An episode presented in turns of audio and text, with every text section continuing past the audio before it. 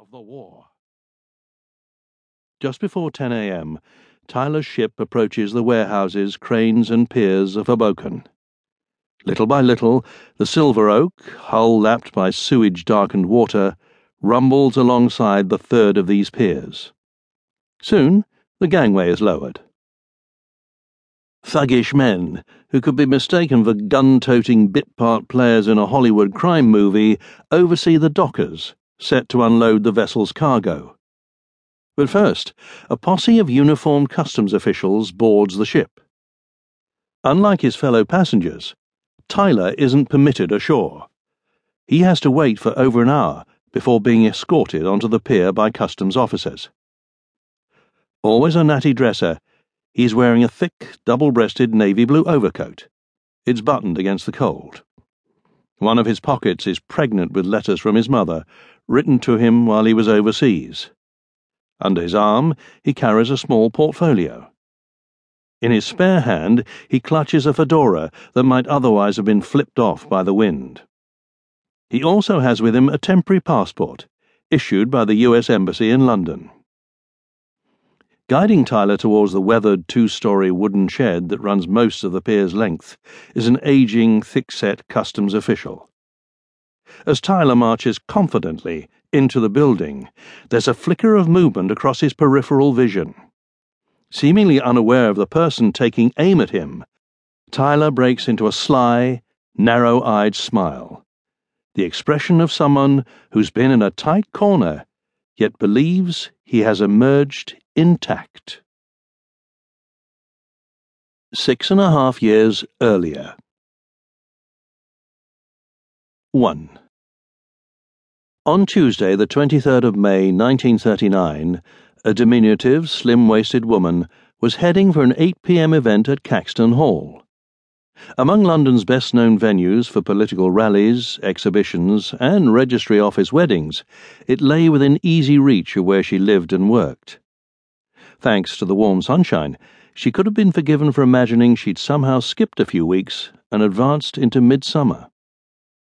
Her name was Anna Wolkoff though she liked to introduce herself as Miss Anna de Wolkoff, the prefix to her surname projecting an aura of Gallic refinement.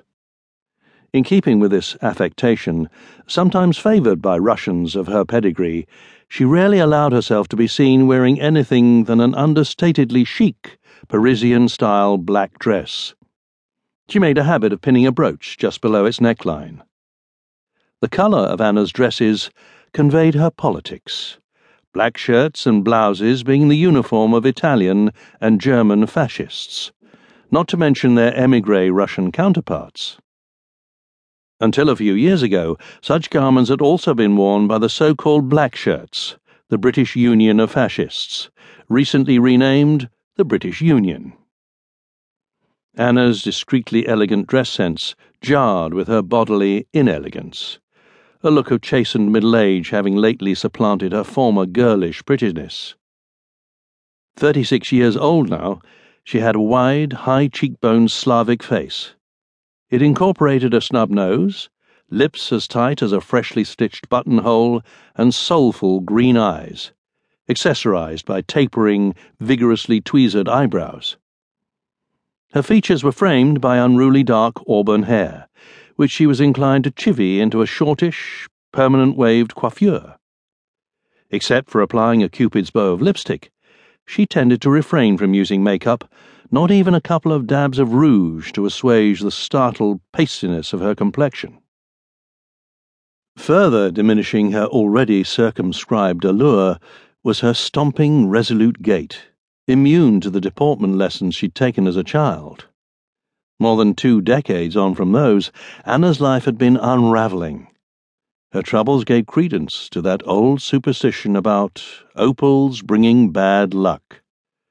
A great friend of hers had, after all, paid to have an opal set into the centre of the ring she wore. Whatever the origin of her problems, there was no disputing that 1939 hadn't started well for her.